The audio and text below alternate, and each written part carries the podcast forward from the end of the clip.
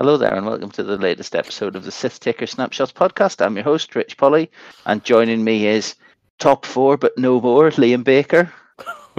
Hello. Um, It's three, me. two, missed cut by one last year, missed cut by more this year. Ben Hibbert. yeah, I, had, I did not deserve to be anywhere near cut this year. Uh, in the background, think I did better than I should have done, if I'm honest. Uh, we've we've got we've got producer Tim in the background, but he's feeling like crap because Ollie Pocknell has smitten half of the X-wing populace of the UK with plague at the Sith Taker Open. And um, he's such so- a gentle kisser. Ben, Ben, ten days on, has only just recovered from whatever it was that he got struck down by. So, um, and I keep seeing people on Discord going, "Oh, I feel really bad, and I don't, I, I don't know who was ill." And I was like, "Did did did you spend any time near Pocknell?" And it's like, "Yep." It was like, "Patient zero, he is typhoid Mary." There we go.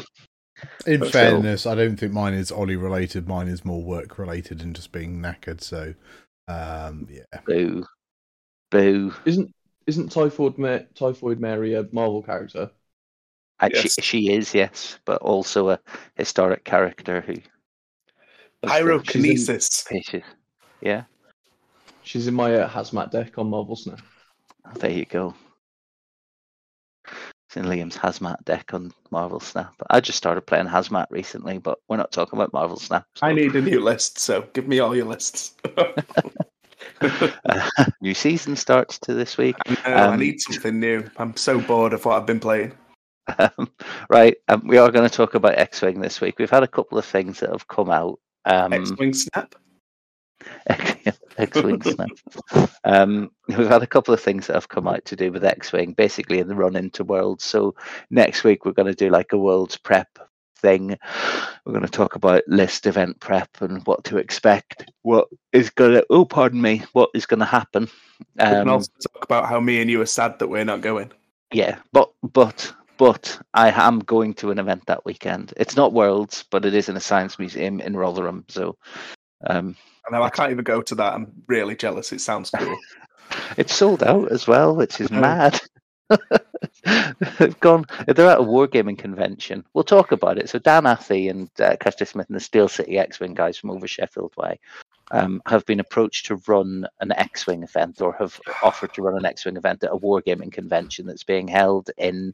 I can't remember what it's called. It's a s- it's a science museum over near Rotherham. It's called Eureka or something like that. Eureka's Kind amazing, mate. It's for kids. Uh, I'm gonna see if I can find it. Like There's a they've got like show um, called that, I'm sure. um, there's like a massive head there with like teeth that the kids can go in and hang off and Oh, it's not loads of Eureka. Stuff. It's not Eureka. It's Magna, the Magna Science Adventure Center. So it is for kids, right? I'll But take the have kids to Eureka. I will do. I will do.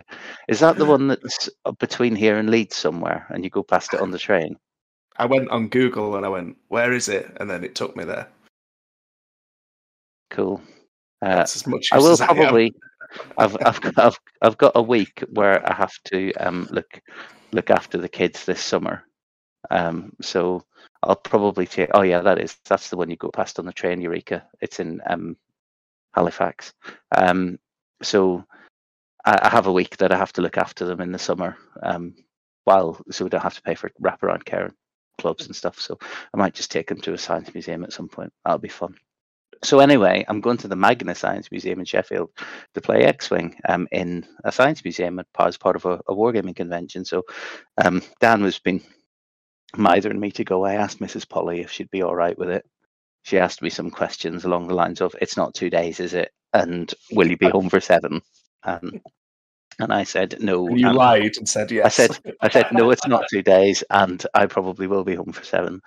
Um, so, uh, yeah, I'm getting to go, and it's a tenner, and and uh, it's far farther away than I thought. It's, it's nearly two hours drive. So, um, yeah, because I've uh, you've got to go kind of either up and along the 62 and back down again, or over one of the passes through the Peak District. So, Well, that's um, why it's longer for you. I can go straight on the. I can go on Winnats Pass. oh, there's something for our international uh, in, international listeners, Winnats Pass is basically a roller coaster that you drive your car around. Um, you might die. It's like 50 50. Um, they made it a bit safer because they put barriers up recently, but um, yeah, it's the kind of place that you know you, you don't drive if you're not a confident driver. And also, win it hilariously is a little bit of poo that clings to a sheep's bum. So I went to a regional in Sheffield once and went over that way, and it was okay. And on the way back, it decided to snow. oh, no, That was no, no, awful. no. Well, I used that. to work in like Buxton, so snow was bad. Yeah, it's that or Snakes Pass is basically the choices. Um, and Snakes Pass you had is quite a few winnets after that. one or two, one or two. Um, so anyway, I'm going to go to that one, and I'm looking forward to it. I'm currently in the middle of list indecision um, because I'm torn between. Uh, I guess I'll go full try hard and take something that's really good, and then be sad when I don't do well with it, or I'll take something that I know I'll have fun with playing four or five rounds of of X-wing um, over the course of a day. So, um, but it is quite a late start. Not starting round one until like on ten o'clock. So, um, it's not like I think it's quarter past ten or something for round one. So it's it's going to actually be a, a later start and a and a later finish. But um, anyway, not that. That's not what we're talking about because we'll talk about that another day. We're going to talk about Worlds prep for Adepticon next week as well. Um, but this week, uh, I think last weekend actually, um, a rules document which um, is not officially sanctioned rulings or endorsed by AMG in any way, but will be used at Worlds for AMG. So these aren't the official versions, but basically Chris Allen, who's the TO for Worlds, has made some decisions on some things. Um, so if you're going to Worlds, be aware of these. If you're not going to Worlds, usually large-ish events take a line from these things. Um, I'm not sure I would on all of the decisions that he's made, but um, I've just run my event, so I don't care for another 12 months. Um, so that simple. Um, so there's a lot of stuff about being sporting. Um, they're basically giving themselves the um, the the freebie to uh, to to kind of evict people or tell people off if they start behaving like, as an American would say, a douche. Um, they have asked that people bring some way to score publicly and clearly so that people can walk past and see the score on the table. Um, so if you're you're going to plan on using your phone, you probably need to bring some bits of paper, um, or you know little score pads like we've got. They're pretty cool. Um, like, I mean, I'm just going to go through them. Like the next one is cards and models and tokens for controlling upgrades like S foils and pivot wings and swivel wings. And they've basically said at the start of the event, agree with your opponent which is going to be the the thing that declares it. So if you've got a token, they said you can't use the model to indicate whether it's up or down. So if you've got a gauntlet, you have to bring a token or use the card. You can't just go, look, the wings are up. Um, so uh, that is a bit annoying, I guess. But I suppose you can say you can't use the model because if somebody tries to use the X-wing and it's just creep shot or something, then it's it's not as obvious as it is on a gauntlet or a U-wing, but probably get away with it. Um, and again, you're supposed to be sporting. Um, and apparently, you're supposed to write it on a bit of paper, a written note face up, indicating which items shall be controlled. So, you know, bring a card sleeve with I'm using my token written on it in Sharpie. Um, put it in with your stuff. Um, I Really? that, yeah, this confuses me. Like the, the the what it actually says is if an agreement is reached, it is recommended um, that the player uh, place a written note face up with their pilot and upgrade cards indicating which items she'll control. Um, so they're basically terrified that somebody's going to say, "No, I didn't say it was the card. I always said it was the token." I mean, like, And as, as, Somebody will. so a- a- as a judge from 40k and X-wing, um, I actually do think that is uh, a good way of doing it, and I, that's that's something I have handled before when players want to agree how they are playing certain things that they actually write it on the score sheet, and I used to do that in 40k. So um, yeah, I, I I can see that being useful because that's so, sometimes that is the hardest thing as a judge when you get called over to the table is making a decision in the moment based on something that one player's going to say one version, the other player's going to say another version, and you're like, Yeah. guys, what do you want me to do? yeah, I mean, they say after that, you know, players are expected to play in a sportsmanlike manner. So, you know, they're they're they're the the thing about X-wing and the community in the tournament scene has always been that people with a win at all costs mentality who would cheat in this way, who would say, "Oh, only things that land in the dice tray are valid." We'll come on to that in a minute. Um, and then they roll a crit outside the dice tray, and they go hit crit, and you go, "You said you were going to re-roll stuff that's outside the dice tray," but if they roll a blank on a evade dice outside the dice tray, they immediately pick it up and say, "Well, I've got to re-roll it." Um, so it's um, yeah, pe- you don't get many people that are like that, but when you do get them, they're a bit of a shock. Um, so um, I guess you know Chris is future proofing himself um, against kind of that sort of behavior, which is fair enough. Um, for obstacles, bring three obstacles. You've got to use the same ones. Um, so you're not allowed to bring epic and huge ship expansions like you used to be able to back in version one, and you're not allowed to use loose cargo spare parts and electro chaff clouds as your obstacles. You can only use them as an upgrade. So there you go. Um, they've answered the question about what components can I use to set up my ships. Um, so you can use all game components other than the scenario feature markers and obstacles must remain at range one of the player's edge of the play area. You can use your range rulers and maneuver templates within range one of your play area. So it's basically what the rules have always been. They've just written it down because it was taken out of the rules. Um, they've clarified Iden Versio's ability to basically say if you really want to not suffer, if you really want to suffer some of the damage from a prox mine and wait and see if the crit is a direct hit before you eat it, you can, or you can just use the charge on all of the damage. if you want, you can prevent three damage, or you can prevent two and maybe a third if it's a direct hit. It's a bit weird. It's that kind of edge case of do I want to save Iden's charge for the shots that are going to come into Hellrunner or whatever. But um, a bit weird. Um, they've confirmed that Holdo works with Ferrosphere paint. Um, they've not said it as much, but they've said does transferring a lock token behave the same as transferring a lock? And they've basically said yes.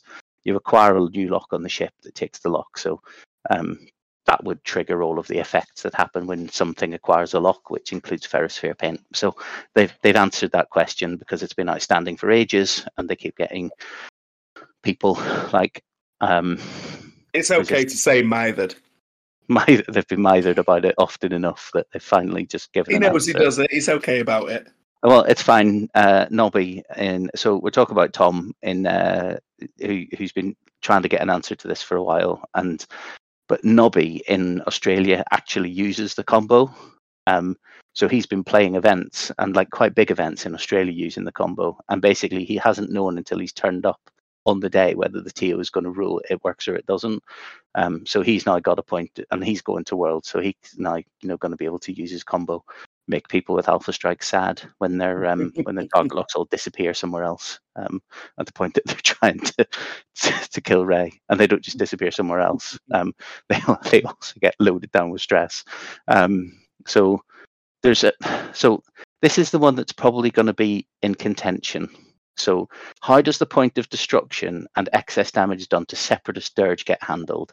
So Separatist Dirge is the one that when it is destroyed. You flip all the cards face up and you discard any, I'm going to say pilot crits Pilot or Direct. directed. or direct hits, right? So most of the time, this means that you don't die. And there was a bit of a question about it a while ago, but everybody kind of agreed that when Dirge takes damage, you deal all of the cards and then you resolve Dirge's ability.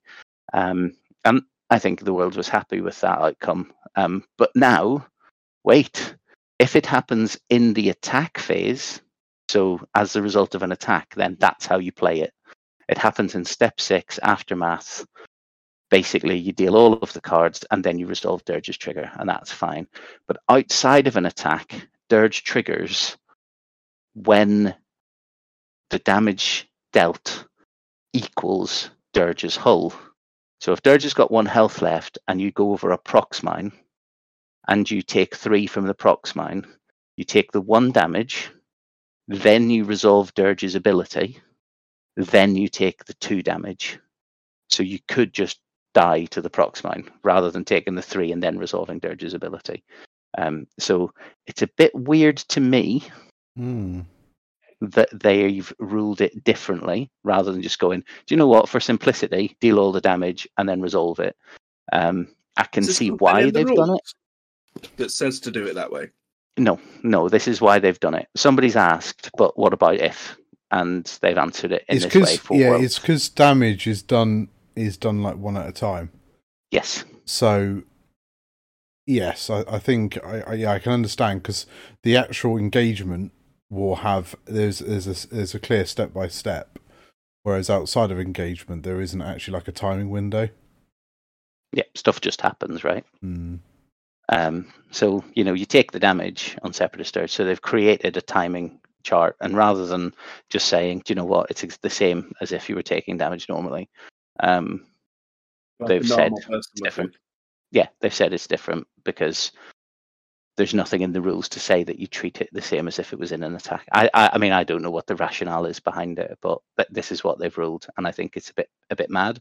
Um, but it, it's very edge case, like incredibly edge case. You have to die outside of the engagement phase, um, and and die to just enough damage, and then take some more damage, and don't heal it. Uh, don't um, discard enough cards when you do resolve your ability that you stay alive once you take the additional damage. So it's one of these things that There'll- somebody there'll somewhere is probably probably something though that's made him think that, won't it? Because give him his due. He is like a proper rules. He looks Nerd. into the rules Yeah. like, yeah, he's a proper rules nerd. Yeah. Well, yeah, but that, but that's the thing is that you know, like the Iden question comes up repeatedly, and like I've run Iden before, so I, I I know what you know what the correct answer would be for that, where you like you resolve the damage as you take it. So yes, you can wait and see if you draw a direct hit before you decide to use the Iden charge. Um, the Dirge ruling's interesting, but probably correct. Um, yeah, but you know, I think it's good to get these answers though, because some of these will come up. Like Dirge will be in an awful lot of CIS lists. Yeah, I, it, it will, but I mean, for this to resolve in the way that I, I think somebody has been making a big deal about this in his ear, and so he's felt the need to make a call, and somebody's been, and I, this feels to me like he's making a um, like a oh, what's the word? Compromise. I think this this feels to me like a compromise position to somebody who's trying to explain that actually Dirge should this this should be happening all the time. And he said, no, no, no, because aftermath, and they've not accepted it. So he said, all right, fine. If it happens not not in uh, aftermath, then we can do it that way. So anyway, that's the ruling. Um, there's something about Scorch and Seventh Sister, and Seventh Sister using her ability to tractor um, Scorch after he's taken his stress token, um, so that he no longer has arc on the thing that he was previously shooting at. Um, the answer is that he can gain a stress to rotate and have the defender an arc again, and he can continue to make the attack because he has arc on the defender. Um, you can extrapolate from the answer that if Seventh Sister moves Scorch in such a way that Scorch no longer has arc on the defender because of range, then Scorch is no longer able to make that attack. So- Um, so this is- no longer has range to make the shot. So this is an interesting one. This is uh, Ollie Williams brought this up at the Sif Taker Open, Yeah, And- did, yeah. and I was looking through the rules reference because the opportunity to use Scorch's ability happens after you determine the valid targets. So you don't Yeah. you don't remeasure. So it was a very interesting one because technically rules as written, you could declare your target, take your stress, Seventh Sister use the tractor beam, and let's say you've not got range or not got arc now, but you don't know because you can't measure. So Yeah. do you still have a valid target? Well, there's no other opportunity to remeasure. We've already determined that I've got arc or I've got range. So does the shot still happen? So yeah, that was a really interesting one to, to sort of think about and and Yeah. um, I mean So- I, I I I do like interesting rules, yeah, interactions like that. So the, the wording of the answer to this one is if immediately before rolling the dice during step 2A of an attack, Scorch has arc on the defender, Scorch may perform the attack. So that implies that if something happens that changes where your arc is, you then do recheck your arc to see if you still have arc to make the attack. Um, you would have to choose whether to rotate yourself in order to get something. But then that query, the query that follows on from that is, can Scorch rotate and shoot at somebody else? Um, so he's taken the tractor. Can he then rotate and shoot at somebody else, or does he have to attempt to shoot the ship that he's previously declared he's going to be shooting at?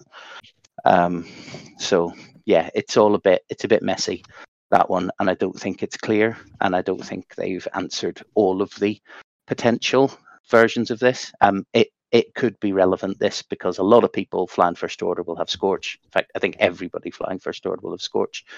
Um, and Seventh Sister is a fairly common upgrade um, to go on to Reapers at the minute in, in Empire. So you will often see a Reaper with Seventh Sister scooting about the place. So um, yeah, okay. Next one's a big one. Will intentional draws be allowed? The answer is yes. So Massively disagree with that. I mean, I think that everybody is going to have an entrenched view on whether intentional draws are a good thing or a bad thing. Um, if you come from a Magic the Gathering background, intentional draws are standard behavior, the par for the course. Um, people just do it because that's what you do. You know, it's like, well, I've already made cut. I don't. I'm locked in for cut. I don't need to play this game, so I'm just going to go and do something else. And you sit down and say, draw, draw, and your opponent says, yep, and that's it.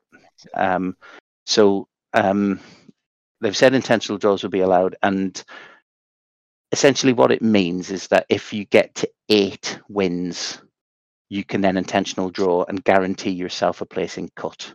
Or if you play eight and then you lose your last two games and end up eight two, there's a possibility that you might lose your game in cut based on strength of schedule. But with eight wins and two draws, you will get through um, to cut on the last day. Um, there's been a lot of conversation about it on the internet today. Um, kind of to summarize it, um, if if there are 196 players, then at the beginning of round eight, there will be one person on eight and zero, and seven people on seven and one, and 21 people on six and two. So those six and two players are all still in technically with a shot of making cut. The one person who's on eight and zero can offer a draw to the person they get paired down into in round eight, the seven and one. So that person then becomes seven one one, and then they go into the last round needing either needing a win, basically. So they can offer an, an intentional draw. Um, in round nine, there'll be potentially one nine and zero and three eight and O's. Oh, sorry, three eight and ones.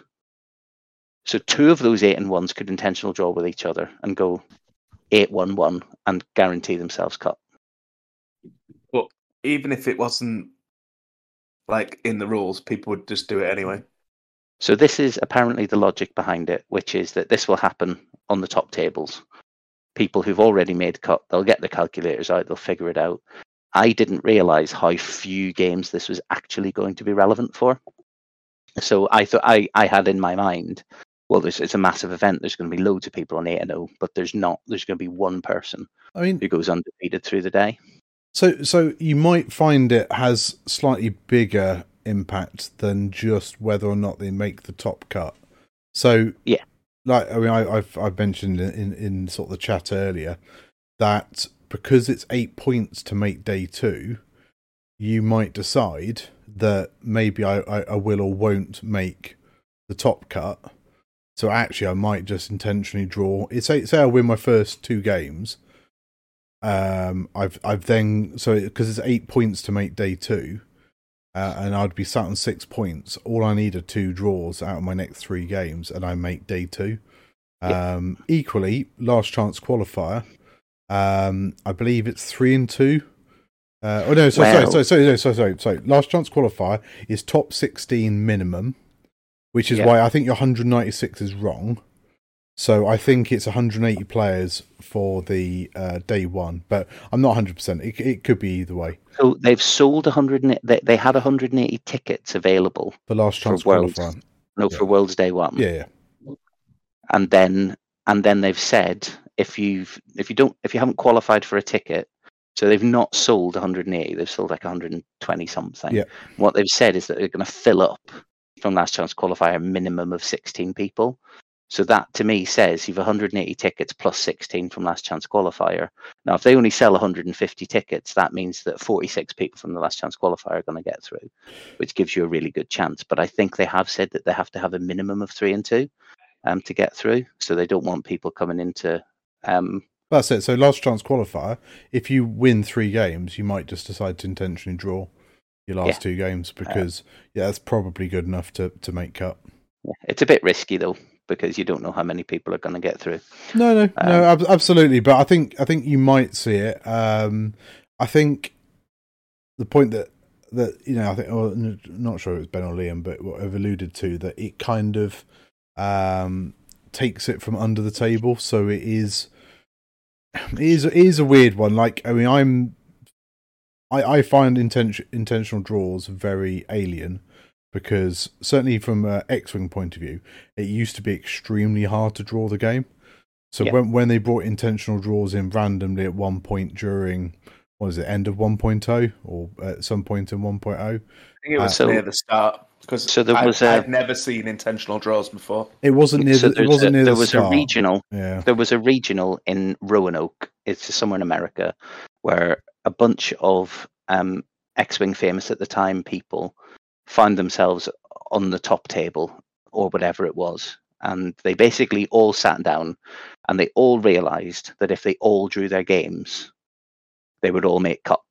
And the people who were chasing to try and get to five and one or whatever it was, who'd, who'd lost an earlier game, real that weren't able to make cut because these people would get you know five wins one draw and they'd all get through the cut. So they all just sat on the top table and said well we'll just draw and they didn't play. So and was, it was caused a massive to do and ffg said right there's no draws and that's where final salvo came in. And like it or love it final salvo ensured that there was a victor. So so it wasn't amg Well, it wasn't Sorry, just it wasn't just them. So like we had we had that at Element Games. So I had Yeah. that in the final round of either our sixty odd player store champ or or I think it's a store champ, where literally the top eight players or whatever the cut was, all much the same, all realised if I take an intentional draw here.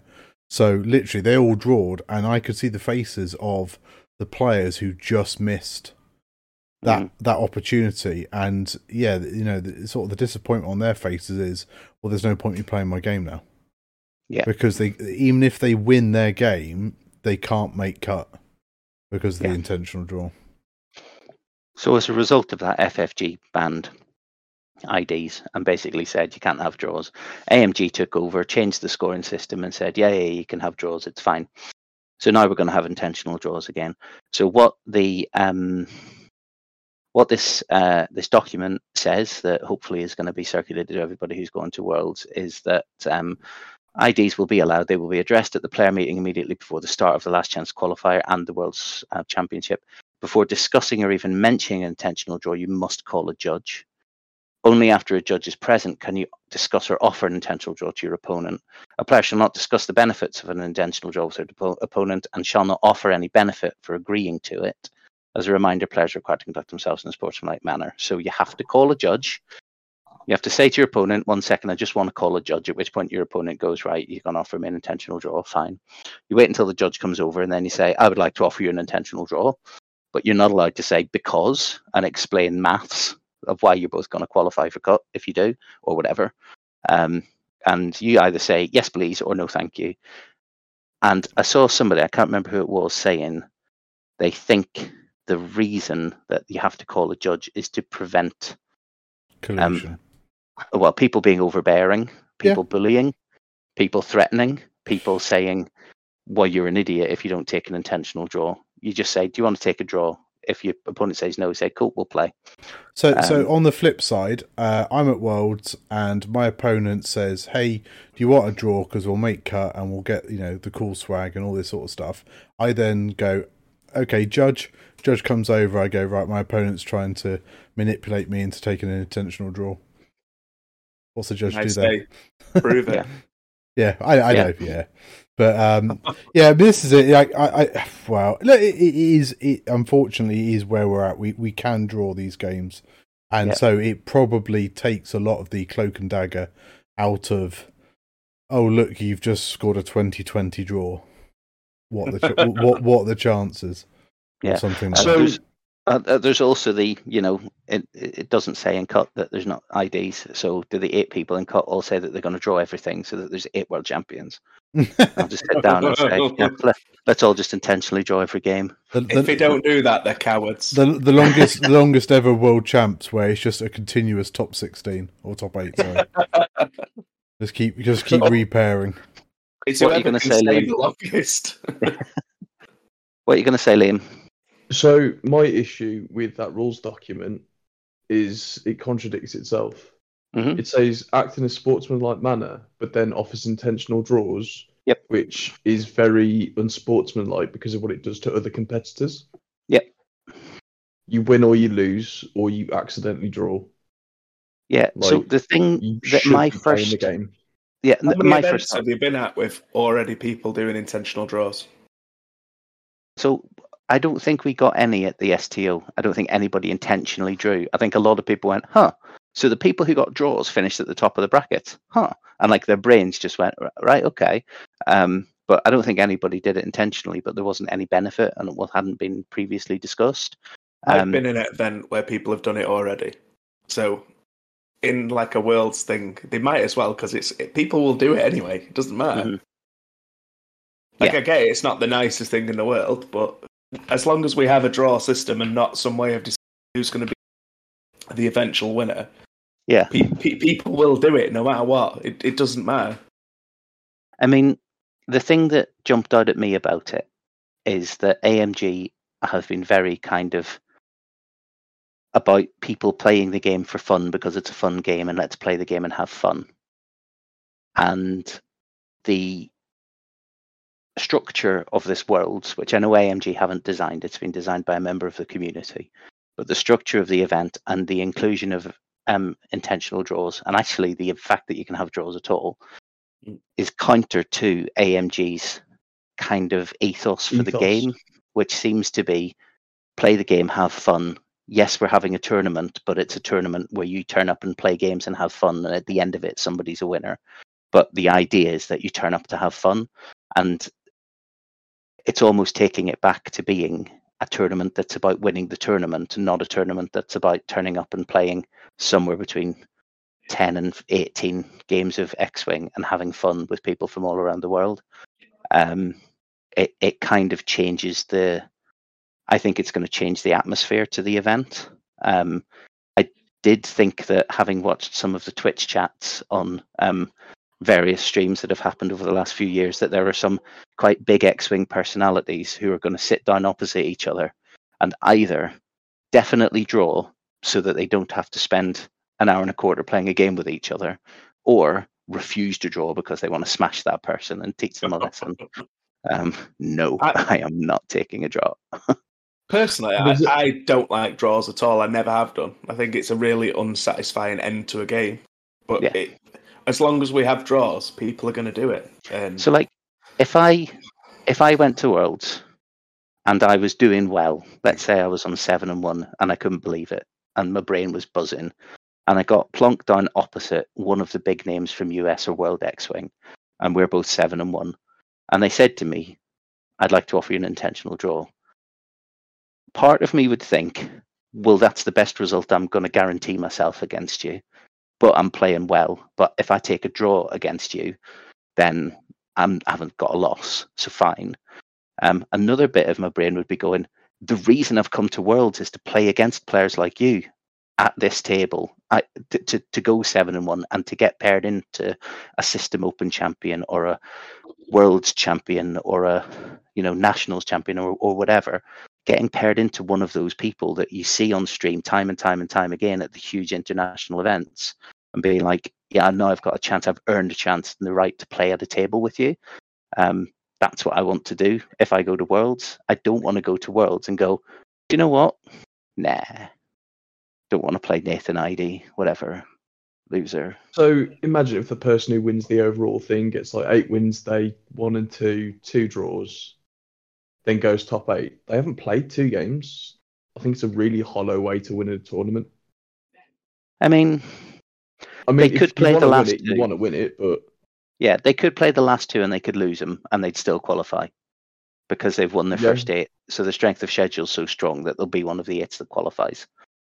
Um, so, you know, you could force them to sit down and play a game. As a judge, you could stand on the top on the top five tables and say, "No IDs, you will have to play. Get your kit out and start playing, and stand there and watch them." But you can't stop them. At some point, you get called away of them going right, and then you come back and all the ships are done. It's like, "Oh yeah, it's, it's finished." Um, what happened? Oh, 20 each, and all the ships are dead. So, yeah, it's game over. It's a draw. you have And to like- force them into that position position though, where they have to try and do some gamesmanship. I mean, if Yeah. someone just pop, like looks across and go, actually, that's not what happened, because people thing- will be watching. Then the thing is, you can't you can't stop it from. I think this is the thing is that you can't stop it from happening because they could just be writing down whatever score they wanted on a score sheet, and unless you're actively tracking the game state of each of those games, you can't force people to play a legitimate game of X-wing. And I agree, I don't like it. I don't think it's as big a problem as I thought it was going to be. I don't think there's going to be a lot of people offering intentional draws. I think it might be a bit tactical in the seven and ones going into round nine. That some of them might say, do you know what, I'd rather take a draw now and try for a win in the last round than because I don't like the look of my opponent or their list or whatever. Um, I think you might see that tactically people trying to do it, but I don't think you're going to get people. I reckon the person that goes eight and zero on across the first two days, who wins eight games on the trot, I reckon they'll just intentionally draw the last two because they've already would. made cut. Why Oh, not just have a rest? Put yeah, yeah. up. But like you say, they will offer their opponent, but their opponent can say no. Yeah. And uh, because they, they might get paired down at that point, and their opponent might think, "Well, actually, I probably need to win this game." Yeah, I know they absolutely would be getting paired down because round seven is where the two uh, round seven is where the two seven and O's play each other, But and then from round eight onwards, there's at most one person with that pairing. I, I, think because the scoring system allows draws, you have to have a intentional draw mechanic. I don't like it, but that's just the the, the way the game is. Uh, and also from a judging point of view, um, like the amount of extra admin it would create to police if you didn't have the intentional draw mechanic. I, I just, I, unfortunately, I think it's a no-win situation based on the the scoring system of two point five. Yeah, I think the the simple one is that you say you don't have draws and that you road off at the end, um, Yeah. or you bring in half points across all scenarios, and then draws are a lot less likely to happen. But um, I think I think just- it's a it's a necessary evil, but I don't think it should be a thing anyway. The fact that two people can go, well, if we both draw, we're safe. Put someone else out of the game who's trying their hardest to get back into the run-ins to make up. I Yeah. don't think it's fair. I mean, the long and the short of it is, don't lose your first two games, right? Hmm. And and because if you lose your first two games and win eight on the bounce, you're not going to get into cut. You've got to you've got to win your first at least three or four games. Uh, unless one of your two losses or both your losses happen to be like they went like unbeaten. yeah. if your two losses are unbeaten until round seven, then that probably helps your strength of schedule enough. But yeah, basically, don't lose your first game. Probably don't lose your second game. You can lose your third game if you've won your first two. That's okay on day one. Um, but yeah, because the structure is five games on day one, five games on day two, and your record carries over. So you get dropped if you can't make cut. So you get dropped if you don't have eight points. So three wins and two draws gets you into day two. Listen, listen, I mean, Um, that's exactly it. If I'm on two wins, a draw, going into the final game on day one, then maybe I do take the easy option because I know the eighth point m- makes day two. Yeah. And and probably at that point, what would I be on? I'd be I'd be on two wins, a draw, and a loss. Am I actually going to make cut at that point? I mean, the, the other thing is that you say, shall we intentionally draw? They say yes. You say, right, shall we play a fun game where we do a gutter joust for a laugh? Um, or or do you just want to go and get beer? And you know, I, I, I would be getting a beer at that point because I mean, Yeah. b- between well, not between us, but uh, my, my my target would be to make day two. Like top Yeah. top cut is the absolute would be the absolute dream, but I am under no, no illusion that there there aren't at least eight better players than me that will that will make cuts. So if I can make day two, I would be more than happy. So that I mean that's it. Like now now that it's there, but then equally I can offer my opponent a draw and they can say no, and then we have to play, and then I feel vindicated when I beat them. You know, it's one of those things. Yeah. All right. I think we've chatted about this enough. Um, so we're going to move on to the next thing. Um, you're not allowed to remove shield charges and forces and things when they're spent. You have to flip them. Um, fine, whatever. Um, dice rolling expectations. If you use a dice tray, then and you roll your dice in the dice tray. If it lands outside the dice tray, you have to re-roll it back in the tray. Um, but you don't have to use a dice tray. Um, and even if you have a dice tray, if you don't throw them into it in the first place, it doesn't matter. It's basically, yeah, counters people going, oh, that one went out, as as it's talked about earlier.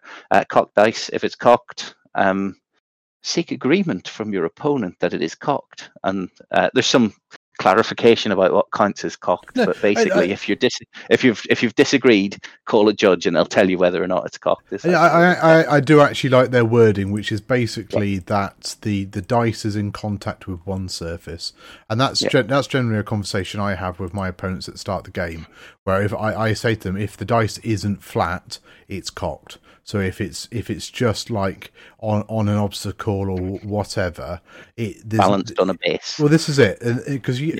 I mean, I used to see it in 40k. People would be like balancing dice on top of dice, and if if the dice doesn't roll off, it's not cocked. It's like no. Yeah. If if the dice isn't flat on the gaming mat, then it's a cocked dice, and just re-roll it. And w- once Yeah. you both have that discussion at the start of the game, then it's fine. And, and all Chris has done there is is just said event wide. That's the ruling, and I think that's Yeah. a lot, lot easier. and this is copied from a version one tournament document um, that that they had, um, where people had the same conversation about what counted as cocked or whatever. Um, they've clarified about rolling too many and too few dice. Um, that hasn't changed. So basically, if you roll too many, you re-roll everything. You don't get to go, oh, but they're all hits, so I'll just keep the two hits instead of the three. Um, and if you roll too few, you roll an additional one. And if you've roll too few and then you roll an additional too many, then uh, you probably re-roll the ones that you rolled additionally, not the original ones as well. But you, um, you, I you, can, you give up X wing because you've obviously you know you, you, you- you're obviously cheating too much. you- you're too tired. Go home. um, yes, Steve. So if if if you're going to re-roll any number of dice, you have to choose all the ones that you will re-roll before you re-roll any of them. So you can't say I'm going to re-roll that one with that and then that one with that and do them one at a time. You've got to say I'm going to re-roll both using that and that and then re-roll them both at the same time. Oh, that's interesting. so they don't want people chaining re-rolls. Um, so you can re-roll something else. So you could, on a different opportunity, on a different dice, say I'm going to re-roll that one with a dedicated and that one with a different effect, an elusive. But you could say I'm going to do my elusive re-roll first and see if I need it to use dedicated. I suspect um, that's fine. I think it's trying to stop people from going. I'm going to re-roll that one, and then I'm going to also re-roll this one with the target lock once they see that they get a hit with the first one or whatever. Oh, right, right. So if you spend your lock, you have to re-roll any or all dice. You you say I'm going to re-roll two of these dice, and you re-roll both of them at the same time. What you what you uh, sorry, I, yeah, because I because that's the way I do it. I have like multiple copies of dedicated. So if I have multiple blanks, I will go. I will use this dedicated to re-roll this blank, and if that Yeah. rolls a blank that or, or an eyeball or whatever I don't want, I'll then go right. I will try with this dedicated, and I will then tr- rewrite. So that's fine. But what you're saying is, if you can re-roll more than one dice at that opportunity, you have to re-roll all those dice at that time. Yes. Okay. Yeah. Yeah. You Yeah. Yeah. You had me worried there there. 'cause I like, oh, No, no, no, a second. it's a it's a it's a different opportunity. So it's when instructed to re-roll a number of dice. So you go, I'm going to use dedicated. Dedicated says re-roll a blank. So you re-roll a blank, No, no, and then you go, oh yay, and evade, and then you go, now I'm going to use elusive on this focus over here as well, and that gives you another opportunity to re-roll one dice. So you have to re-roll that one dice. Then. Yeah. So yeah. So it basically, if you were like, if you had like, I don't know, hit hit eyeball blank, and you spend your lock, you can't re-roll the blank, keep the eyeball, and then then decide to re-roll the eyeball. You have to re-roll Yeah. both of both both one or none, basically. yeah. So Yeah, that makes sense. You had to be worried for a second. That's fine. Um, and then there's some specific rules for aces high, and that's it. So um, basically, whatever. Um, so uh, yes, we've got um, those uh, world's rules. So intentional draws. Um, the only thing that I would say that I do like is that he's um, about the the draws thing is that he's being very clear that um, there's an expectation that they don't want bullying to happen because at the last worlds whenever it was in 2019 um, there was quite a lot of i don't want to say childish bullying but there was quite a lot of people who should know better um, basically saying to a guy who was playing a list in a way that they didn't like. So there's a guy playing quad star vipers basically and fortressing in a corner. He got to top four. Ollie beat him um, in top four um, but there was a, a gang of people basically going around warning his opponents, asking them to complain about his behavior and the way that he was playing and stuff.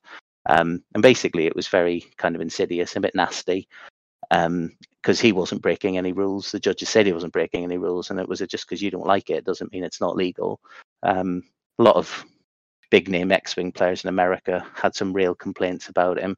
Um, took it to the internet, all that kind of stuff. They ended up having a whole episode about Fly Better about it and everything like that as well. So um, I just I'm glad that they're not going to allow people to try and pressurize other people into intentional draws, um, and that they're kind of at least in the rules going to try and put a stop to that kind of behavior from going on at the event.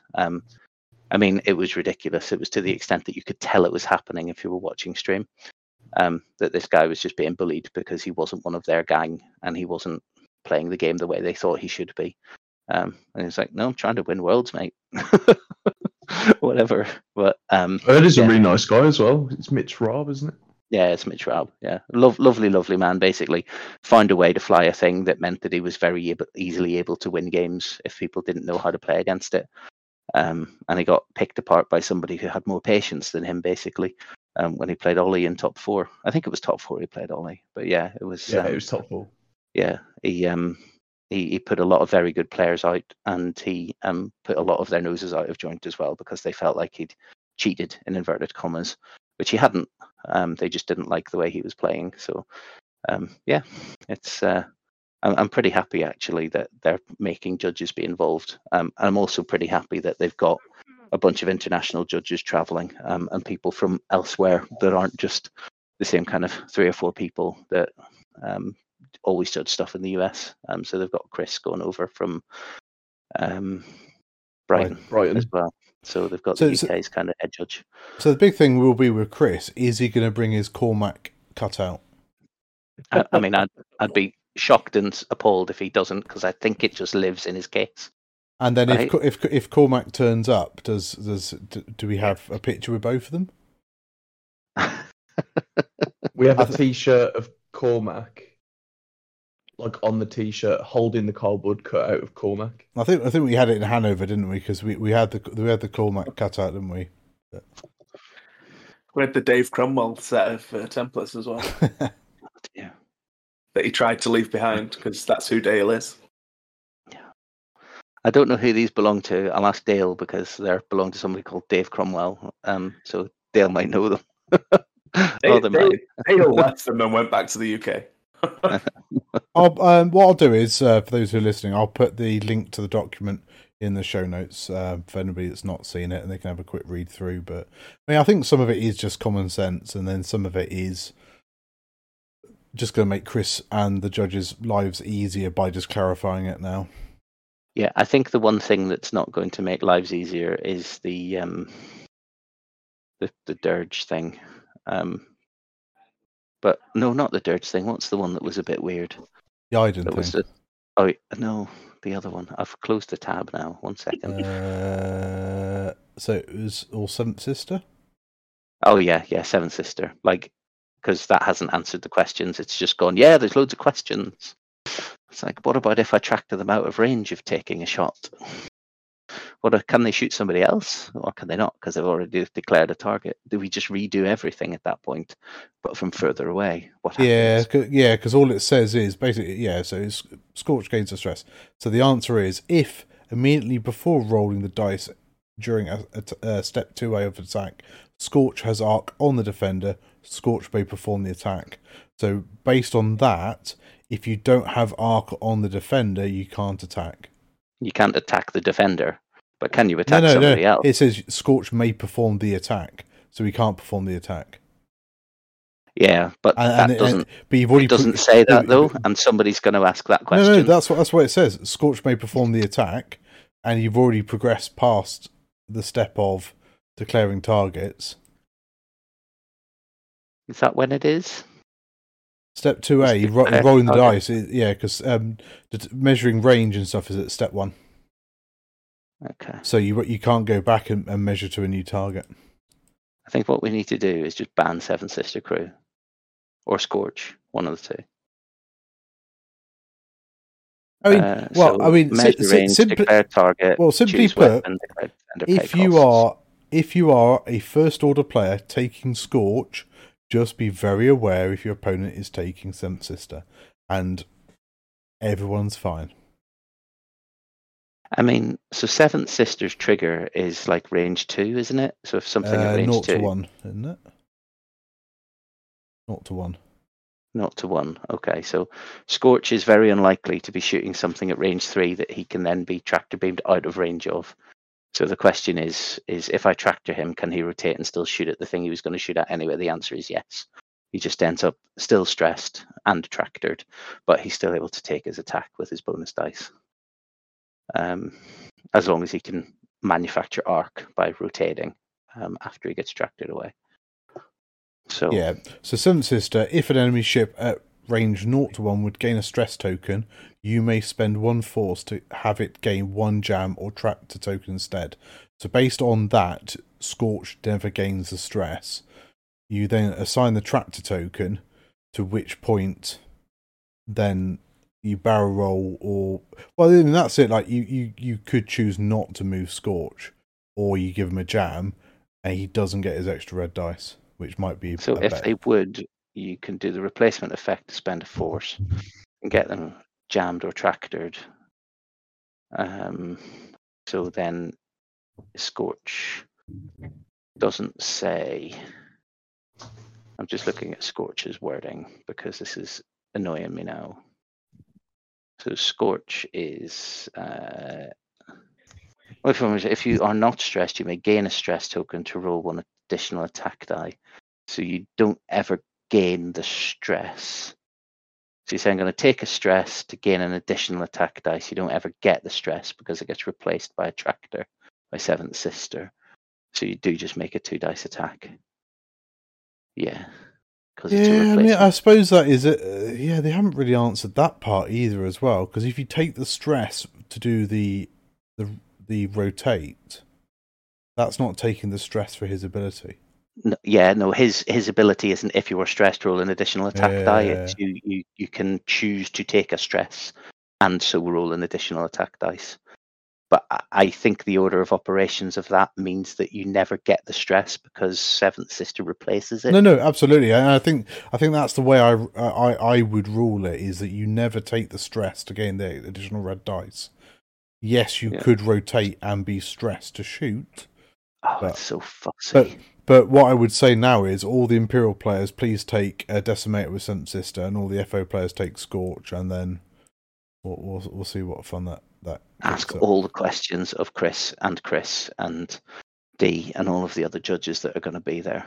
Um, I mean, like, yeah, uh, this this is it. Obviously, they, they are just trying to make their lives easier, and I think it is a very, very extreme edge case that it will come up. But I mean, I think the genuine question with that one is, it does Scorch rule two? Because I think it makes sense that he only rolls two, not three. Um, if that happens, Yeah. but um, yeah, like knowing, especially with it being worlds, um, knowing what the correct answer is is better because it means that you don't have people stopping playing for five minutes in the middle of worlds, putting their hand up and waiting for a judge to make a decision, um, which happens, especially when you're only getting five to seven turns losing a turn to um to standing waiting for judges to make a decision isn't good. So, well, I I, I um, know I know our Chris listens to the podcast when he's uh, doing bits and bobs. So uh, uh, yeah, Chris, you may want to uh, have a little think about that. sorry. ask in advance. I mean, I'm not. Uh, I'm not taking. FO. Liam's not taking FO, so we're not going to be causing No, problems. Dave is. Dave is though. Oh, Dave right. is. So one Uh, one of ours is going to be annoying. Yeah. Well, he's going to be do, asking the scored side of the questions, but um. So yeah. So anyway, apply to DT, or is it just stress? Just stress. Uh, it's just Okay. stress because Seven Sister is explicitly a stress token. Yep. Um. So, yeah. Um. I think that's what we're going to talk about with Worlds. We've got some more stuff coming up. Um. O- over next week. Um. As we're, you know, kind of getting into the run in for it. Um. We're going to talk a little bit about the expected meta, and we're going to, as I said earlier, talk a little bit about what to expect in Chicago. Um. Other than you know, people with American accents and tall buildings. Um what what is there to do and, and all that kind of stuff. So uh, we'll talk about that. Um, is have we got two more podcasts before Worlds? No, one more. Or one, One more. One so, Okay, um, one more before Worlds. So um, it is. We're just going to point out that we won't be recording the Monday before Worlds. yeah. So and we won't be recording the Monday after Worlds, but we might try and get a recording in the week after Worlds so that we can get something, but that's a little bit up in the air. So we're at least going to miss two weeks of podcasts. Um, but we will hope to bring you some content from some people who've done well at Worlds. So basically, you, you're not having the podcast for two weeks because I'm away, and nobody else can be bothered to edit the podcast. So, Nobody else knows how I to. Mean- We call it editing these days, Tim. uh, but what? So yeah, so we, we will we'll do one more one more podcast after this. Then we'll have a probably a week or two, certainly a two week what two week break. Say, uh, but whilst I'm out in worlds, I will be doing some videos on the Facebook page. Um, probably with Liam, he might be awake. We shall see. Um, but yeah, if um, it- yeah, so if if you want to see how obviously what's going on and bits and bobs from worlds, we'll we'll, we'll try and do some videos and, and just sort of a bit of a chat and maybe uh, grab a few people to come and say hello. Um, if you are in worlds and you want to swap cards with us, um, I have got some uh, Sith Taker Snapshot Obi Wan Kenobi's the um, the Eta and the Delta Seven uh, versions. If you want to come and do swaps, I've got some cards for me and Liam uh, that we can we can do swapsies with. Um, yeah, and I think that's. Let Liam eats them or something stupid. I mean, I I've still got one left. wasn't that what I wrote on your bag, or was it what I wrote on Liam's bag? Don't eat. It's was what you wrote on my book, on my bag. okay. Yeah. At Liam, I'm going to just mention to you again the thing that I said to you on the um, the Friday before the Sith Taker Open, which is that you can Don't forget to stop wash your drinking. bowl. Oh. You're allowed to stop drinking. You don't have to keep drinking. Although you seem to play better while hungover and unable to see, so you know I'm not sure whether I should encourage you to stop. Uh, I'll flip a coin, see which way I go. Heads drink, pints, tails drink shots.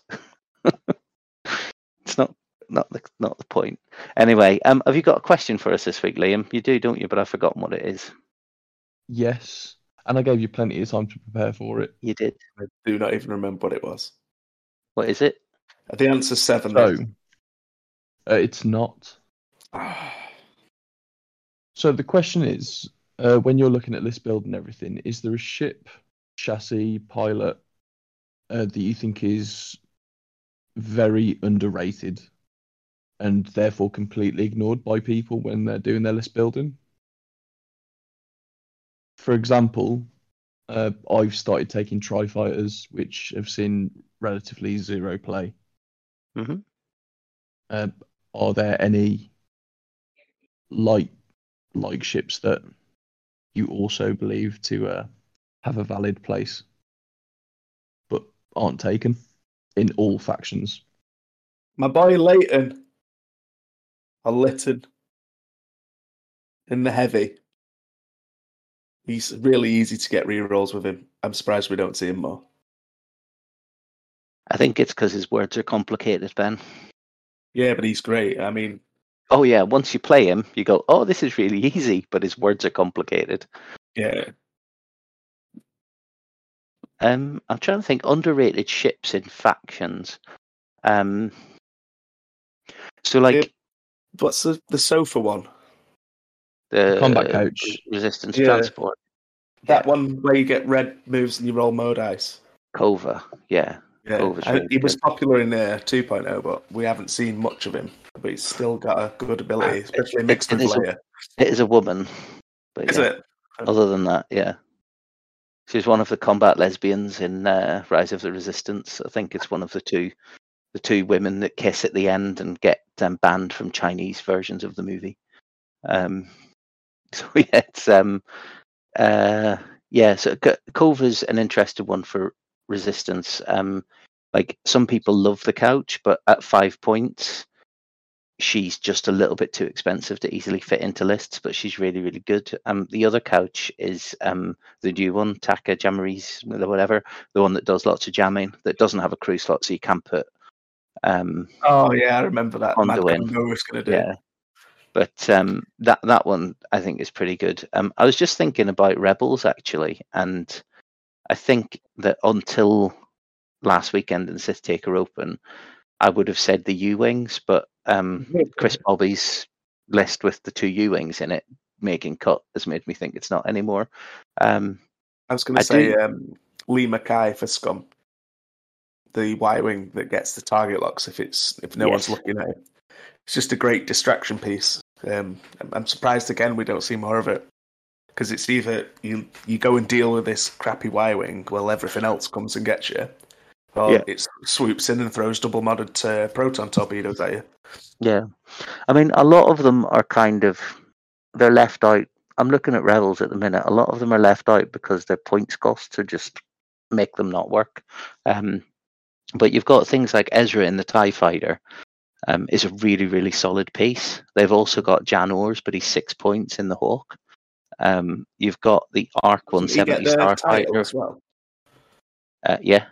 Um, you've got the Arc 170 Starfighter and Rebels with the four pilots in that, but and they can all hit like absolute trucks because they've got the loadout and the slots to put, you know, force crew and all sorts of stuff in there. The problem is they're five and six points and they die really quickly when things point at them, and you can't really get them out of trouble easily. So, um, I mean, Rebels is a bit of a weird one, I think. Um, underrated chassis in Rebels, I would go for probably the U wing. Um, but I do Not- think we are going to start seeing people using that more. though, is it? That's the thing. Yeah. That's that's why you don't see that. No, U wing is When standard. Oh, sorry, I thought you said E wing. My mistake. No, sorry, mate. U wing, U wing, U wing. No, if you want to Take use an back E everything wing, I said then. um, I don't know, Imperials. What what do we talk about at Imperials? Oh, Who kno- who- who knows that faction? No, Um, I, I'd go with Ben's heavy. Like, I mean, Ubel was kind of around a little bit, but hasn't really broken through. But I think Leighton and Ubel are both quite good in the you know the tie brute, the tie heavy. yeah. Yeah, I think we could be seeing more tie advance, to be honest. Well, you say that, but we see an awful lot of tie advanced. No, I'm on about uh, the V1, not the X1. We didn't say that. Inquisitors. Yeah, the Inquisitors. Uh, I mean, again, they're they're expensive. So the named ones are five. Um, a grand is six. Uh, they're just too expensive for for what they bring to the table at the minute. They take up too yeah, much. I guess there's there's better options, isn't there, for five Um. I mean, like across five, six faction, five factions, the Gauntlet is a super good um, chassis. Um, all of the factions have got a good option with the Gauntlet, so I'm just going to put that one out there. I, I think Ben's right with Leema Kai, by the way, on um, the Scum. Scum, but honourable mention for uh, the Escape Craft. Um, things like the Outer Rim Pioneer that can um, allow people to land on obstacles and still do attacks. Um, things like Lando with his um, he's three points with his I four coordinate. Um, plus, he's got a whole bunch of rerolls and stuff um, natively. So as long as he's not stressed himself, um, and I think he can still take tactical officer, can't he, to turn his coordinates white? Yeah, he can. So he Yeah. can take tactical officer to turn his coordinates white, so that he's never stressed, so that he can always at least have rerolls for whatever he's doing. I, I like Lando in the or in the escape craft, but there's probably better options than him at the minute in Scum for three. Yeah, to be fair, Well- I paid absolutely zero attention to the escape crafts, if I'm honest. It was used to be everywhere. I picked up. It used to be a it's cheap crutch. coordinate. Yeah, there's a three point coordinate. It used to be everywhere, like literally everywhere, and it's just disappeared. I guess that just being a, I don't know, I was going to say not being the, the little coordinate's not as good anymore, but it's still good, isn't it? Yeah, I mean, you can still do, um, like scum swarms. You can still slam, you know, a bunch of Z95s, a bunch of um, M3As, you I know, think it's just that modified ties in. other ship, other factions do that list better. Yeah, yeah. Um, Sis currently does scum better. I think that's the problem Sis has got. Um, so I mean, in uh, in resistance, honourable mention back out to the Y wings that have disappeared. Um, but the two ships um, that are still, I think, good are Lega, Fossang, and Teza Nasz. Um, Teza's the one that gives rerolls to people, and Lega um, gets has a whole bunch of stuff, but can do chaff um, natively. So that already has the slots and the points to be able to do chaff. So um, those are kind of at four points reasonable. Problem is, if you've got four points in resistance, you're going to put Kaz or Lulo in, or um, Zay Versio in a T70, not a Y Wing, um, unless you're building into an archetype. So they got well and truly killed when they got put up from three to four. And rightfully so. Right, first order. Somebody talk about first order because I don't understand it. XI shuttle. Yeah, So Which it's one? it's it's kind of drifted away a bit. Like uh, Malarus, uh, well, I suppose Gideon's probably your most common one you're going to see these days because he's um, you know still quite useful, decent loadout. Um, but you know, obviously, I I mean, I did that what GSP top cut at the finals with Malarus and Gideon, and was it two SFs, two FOs, or Yeah. something like that. So. Um, and then uh, who was the new guy that was going to be breaking everything that hasn't really? oh Terex. Uh, yeah, Agent Terex. Agent Terex. Um, he just re- haven't really seen Broken Trust. Well, I've Yeah. never never played against it. Yeah, I think Yeah. for first order, you're more looking at um, Ember in the BA intercept. Agreed. Ember's great. Uh, I think he, the first time I saw it played well was Liam played. Yeah, and like these, And then X- I tried it myself. It's great. Well, these XI shuttles are like pretty, all of them apart from Terex, only four points each, so they're quite affordable. Malarus has got fifteen loadout, Initiative five. So yeah, I think I think they are not seen as often, but I think I think they're still quite good. Yeah. Okay. Um, Galactic Empire. Uh, Empire no, Republic. Republic. Republic. Galactic S- s- Republic. same thing, it's just different, you know, different. You know. I mean, Different I, wing shapes. so I mean, I think the one I will probably shout at here, and, and you may not think it's right, is the uh, the Eta Two Actis, because I think I'm one of the few people that probably flies it. Um, because everybody Yeah, else, everybody else takes a Delta Seven or Delta, Delta Seven B. Yeah, it's dropped off in popularity. Certainly, it was. It had a period of popularity, the Actis, but yeah, it's. it's So I, I think the the system phase reposition is massive. The things I can do with that ship that just catches my opponents out. Like either either I've had I've had people try and kill box Obi Wan, and he just says no thank you and just disappears into a place that you just didn't think he could get to, or you know perhaps you know he sat behind a rock doing his trick shot now he's barrel rolled out the way or something like that. Um, so yeah, I, I'm having lot, lots of fun with everyone, and I just, I mean, I, I've I've tried Delta Sevens and Delta Seven Bs, and just don't do what what I want in the list, basically. So Yeah, I, I mean, I'm just going to honourable mention for the Z95s in the, Yeah. the clone Z95s. I've not bought the pack yet. I'll be entirely honest, and I keep my finger keeps hovering over it, but it's expensive for the amount of time I know I'll actually put the things on the table. They've all got little neat abilities, and I think that there might actually be something quite disgusting with like six of these things, or you know, five of them and a five pointer. Um, flying around, giving them some support. Like, so I've I've used them, and the only issue I have with them is that they are only four health. Oh, they're all five health, though, because they all get a shield upgrade, right? All the ones that you're Mm, going to take. Possibly. I mean, like, so the one I found that was really good is Killer. Initiative Yep. two. While you perform an attack, if the defender's two or few, few uh, fewer hull remaining, you may roll one uh, uh, uh, additional attack dice. Uh, if you do, gain a deplete. So Killer is great against other headhunters, the V wings, A wings, the Yeah. um, you know the uh, the Inquisitors, um, or just the fact that um, it being initiative two, he's like your last ship to shoot and just picks on something. So you can give him passive sensors and concussion missiles. Yeah, or a shield upgrade and a crack shot, or whatever.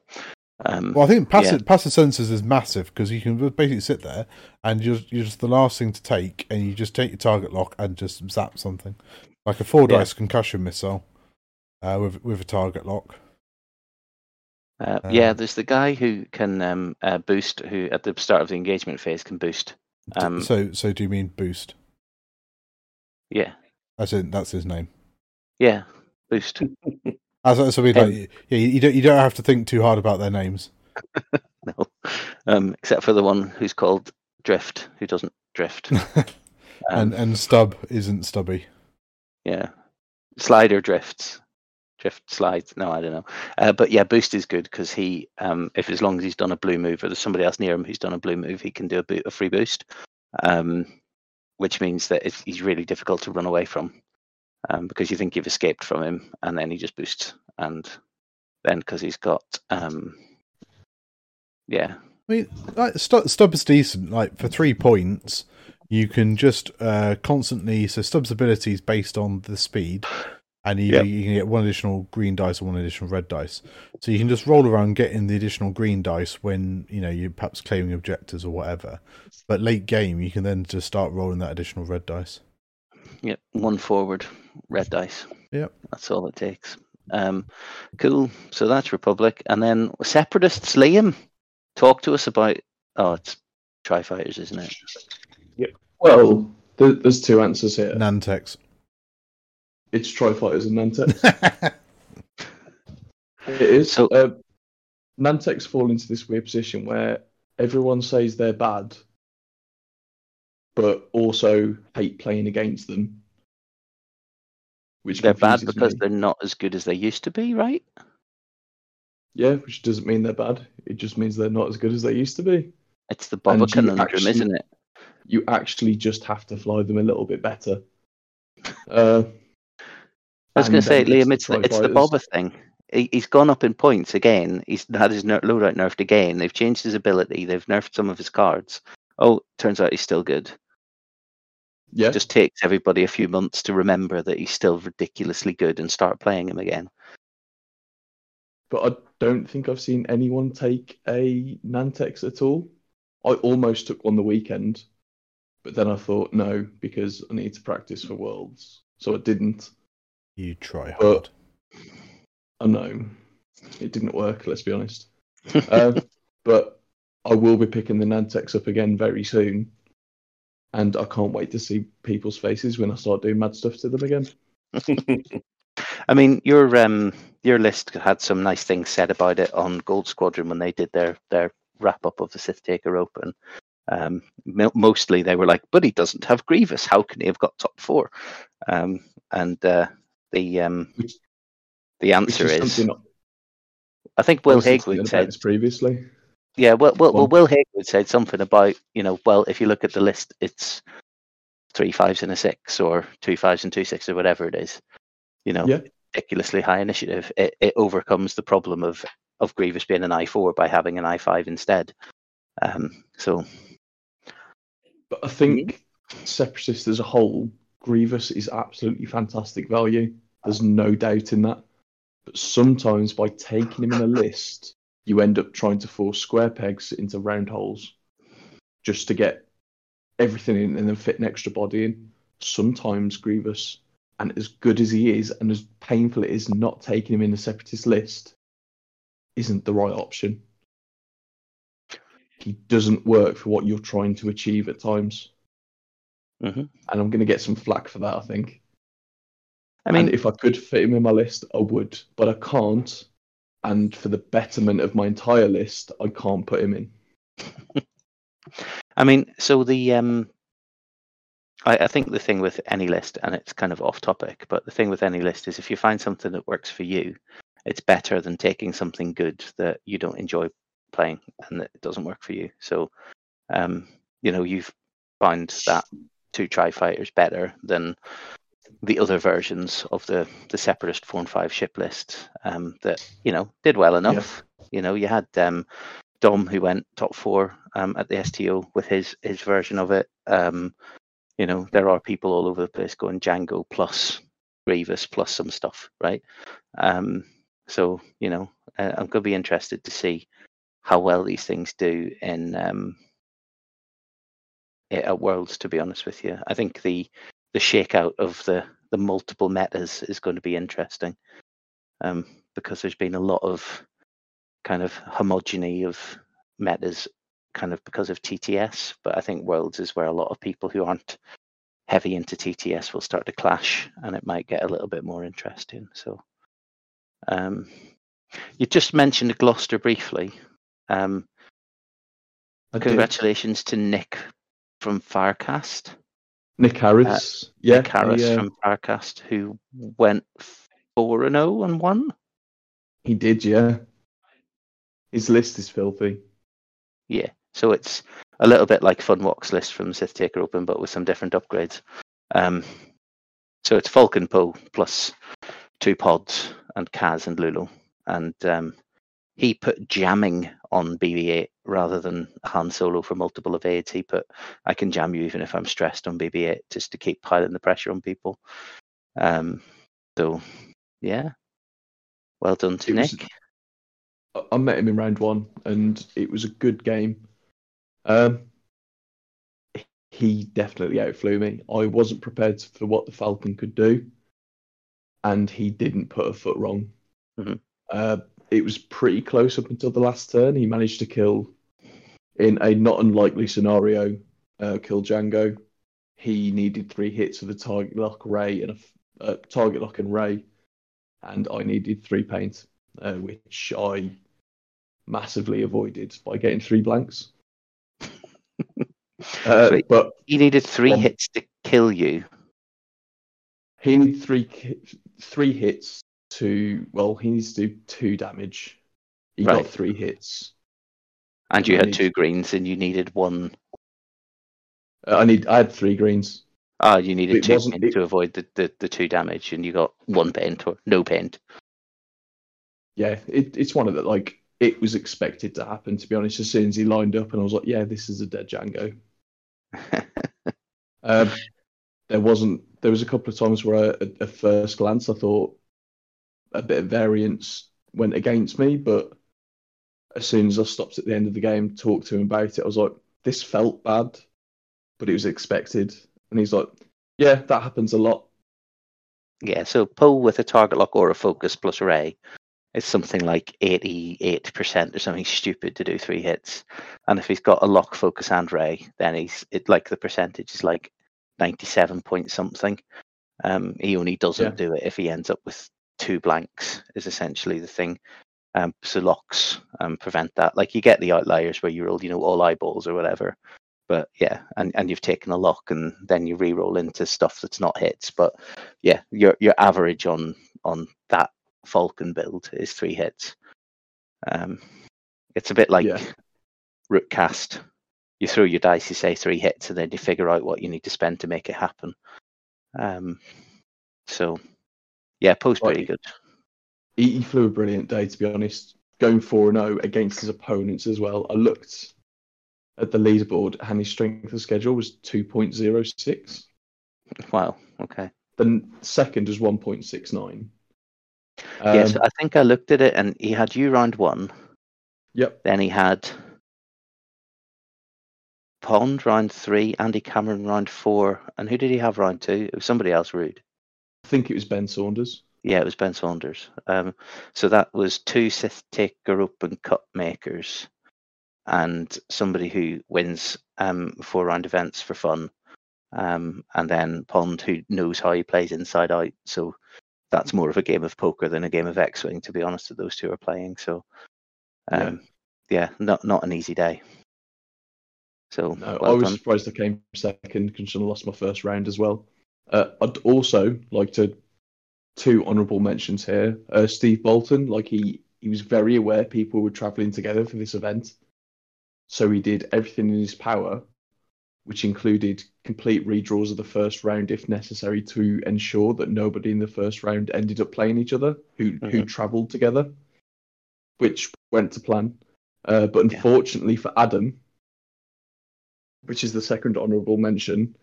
His first game was Andy Cameron, and then his second, third, and fourth game were uh, Matt Flockhart, myself, and then Ash Turner, and we all went up in the same car.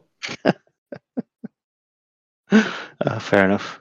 Yeah, there's a functionality in Longshanks that we actually discovered after the event, which is that you can put in um, you can put in a club allegiance, um, and you can put in a different one per event. But if you submit a club allegiance, you can configure the draw in Longshanks to not do uh, blue and blue uh, in the first round or in any round. Actually, you can it'll try and avoid them. Um, like if okay. You know, if you're the only two, three, and O's in a table and you're both Sith takers, then you know you will end up playing each other. It won't dodge. It won't dodge that pairing, but it tries its best. And I think they've done the same thing with Roll Better, and I think Roll Better have done some other kind of quality of life things. Um, It, it's a really nice feature to have. Yeah. When you're doing small events that people are travelling to. well, well, we had feedback from uh, one of the players at the Sith Taker Open that was basically, you know, I drove in a car with my mate and we played together in round one, and that was just a bit weird in such a big room. It would be nice if you know we could avoid it. I think there was four of them travelled and they all got paired into each other or something. Like it was weird. It shouldn't have happened, but you know that's how you know it's random, right? Um, but yeah, knowing that you can dodge it, but it relies on players to um, put in like a a club um, so that it knows to dodge things. So I think for next year we'll probably use that in round one, um, so that players can you know put their allegiance uh, in, and if it's you know John's car. And you all four of you just write John's car into your allegiance, so so that the four people traveling in John's car don't end up playing against each other. Then that's fine. Um, but yeah, uh, got we've we've learned a lot of stuff about a Longshanks about how it works this year. So I think we'll be even better next year. It'll be good. So anyway, yeah, well done to Steve for running the, the event down in Gloucester, um, and to Nick again for for winning it, um, and Liam for coming second, Yay. bridesmaid again.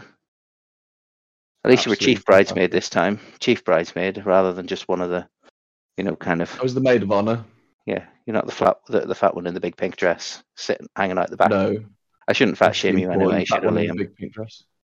No, but Oh. we all do it anyway. All bodies are beautiful except for mine. But Right. Um, I think that's us done for tonight anyway. I said it was going to be a short one and then it wasn't. So standard. Um, Standard anybody got anything procedure. else? The what? Standard poly procedure. Just start talking, I can't stop. Um, I nearly said a word that Tim would have to beep out there, but I didn't. It starts with gob and ends with hey hey. Um, so It even I'm sounded I've like the uh, recording. I'm still Um, referred to as a talking Pringles can. uh, all right. Has anybody got anything else to fancy talking about? No, sweet. Um, no. All right. Shout outs then from Liam. Uh, naturally, board in Brum, but also Carl at uh, Atlas Games. It's a really nice store. I implore everyone to go and visit it. There's Mhm. also Five Guys. It's nice. All right, Ben, anything from you? Uh, just just everyone who came to Sith Taker Open and came and said hello and whatnot, and also Connor for being an excellent excellent drinking partner. Deary me, your liver's going to take a while to recover. I keep saying I'm not going to do it next year, but We know you will. Yeah. Uh, Yep, same boat there, Ben. I know every year I say I'm going to do it, but and I do it Never again. again till next Friday. I actually, honestly, I have not been that rough for years, and I there's a moment of like serious considering stopping drinking. Yeah, you know you won't. Tim, have you any shout outs, mate? Uh, yeah, I'll um, I'll shout out Brady McCoy, uh, who uh, beat me by a point in the uh, the second round of the wild card to try and escape Sector Four. So uh, he said it was easy as well. Oh yeah, uh, but he, he said some nice things about the podcast, which was uh, nice, and it was uh, nice chatting to uh, Will Hayward, um, who streamed the game as well. Um, so yeah, it'll be. Uh, it, it was good practice, and uh, it's it's one of those games where the last turn, uh, all three results were available, and uh, it ended up uh, went from what should have been perhaps a certain draw to uh, we managed to kill. I, I killed his Lulo and he killed my Obi Wan, and then won the game by a point. Um, but we didn't expect either of them those ships to die. So uh, just one of those games, really. But no, it was it was good fun, and and you know I had good fun playing the Sector series. Cool. Um, I want to shout out because I forgot to do it last week because I was too full of excitement following Sith Taker Open. Um, three players who came up to me on the Friday uh, and Saturday and basically said, "Hey, we're heard that you're not actually playing and you've sacrificed the ability to play. So thank you very much." And they handed me something. Um, so Tom Candland gave me a really nice T70 with the Sith Takers logo, freehand painted on the wing, which is ridiculous. Um, so I'm going to be using that for my primary T70 for quite a while, I would think. Um, to Dan Athy, who gave me a bottle of whiskey, and to Christian Jesperson, who gave me a really cool first player token. So um, three stand-up guys who've done something that they really didn't need to do because I enjoy running the event anyway. But it was lovely. Um, and also to my house guests, Andreas, um, Travis, and uh, Min, or aka Funwalk. Um, the three of them were mostly well behaved and primarily sanitary. So That sounded like it really hurt you to say that. no, they were fine. Um, basically, I I enjoy um, hosting, so it was pancakes on Saturday morning and sausage sandwiches on Sunday morning, and you know the kids. What? Yeah, you miss out if you don't sleep at my house. All right, that's me Um, booked in for next year. Um, you, you, you don't fit in aren't the in loft, Liam. You're too tall. Um, aren't in a fit state to get up in the morning. Um, so they the um, yeah, so that it was it was great having the guys. Um, I have I have been told by the wife though that next year I can book a hotel and not be there. So um, I've said fine.